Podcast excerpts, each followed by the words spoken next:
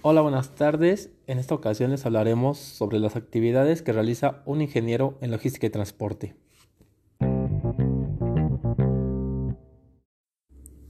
En primer lugar hay que mencionar que un ingeniero en logística y transporte se caracteriza por ser una persona que es capaz de resolver problemas en una empresa o en una organización, que tiene liderazgo y es comprensivo, lo que le hace poder trabajar en equipo.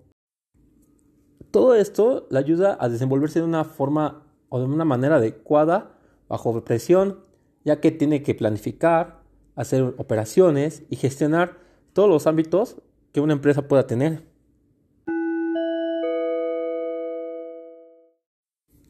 Eh, las actividades como tal que puede realizar un ingeniero en logística de transporte son las siguientes.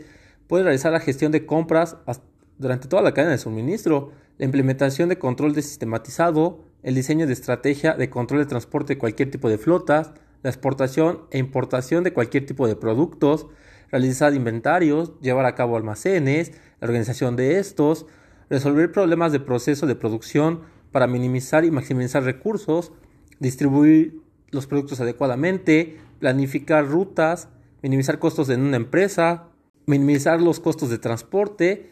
Eh, todo esto ayuda a que la empresa pues maximice sus ganancias y minimice sus pérdidas.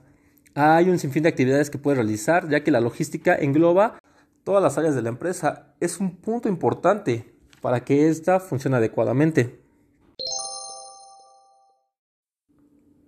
Eh, un ingeniero en logística y transporte puede trabajar en diferentes áreas de la empresa, ya sea tanto en almacenes, como en embarques, como en producción o hasta en una aduana, ya que cuenta con los conocimientos necesarios para supervisar el tráfico nacional e internacional de mercancías, así como saber los modos de ensamble, de embalaje y el tipo de mercancías que se transporta en ellas mediante los contenedores, así como saber todos los tipos de contenedores para adaptarse a la carga a transportar todo esto depende del tipo de mercancía que se vaya a transportar. Ya sea esta a granel, peligrosa, líquida, por mencionar algunos tipos de carga. Dependiendo del tipo de la carga, es como el ingeniero en logística de transporte puede decidir en qué tipo de contenedores se puede transportar esta, ya sea de 20 pies, o si son cargas desdimensionadas que se conocen como Brand Bull, cómo se deben evaluar este tipo de cargas y el manejo de estas. O si bien son cargas que necesitan de refrigeración.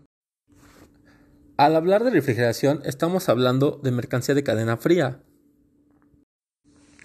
De igual forma, tiene que saber todos los trámites necesarios dependiendo del modo que va a utilizar para transportar todas estas cargas para así poder exportar o importar la mercancía que nuestro país necesita y lo que los otros países necesitan del nuestro.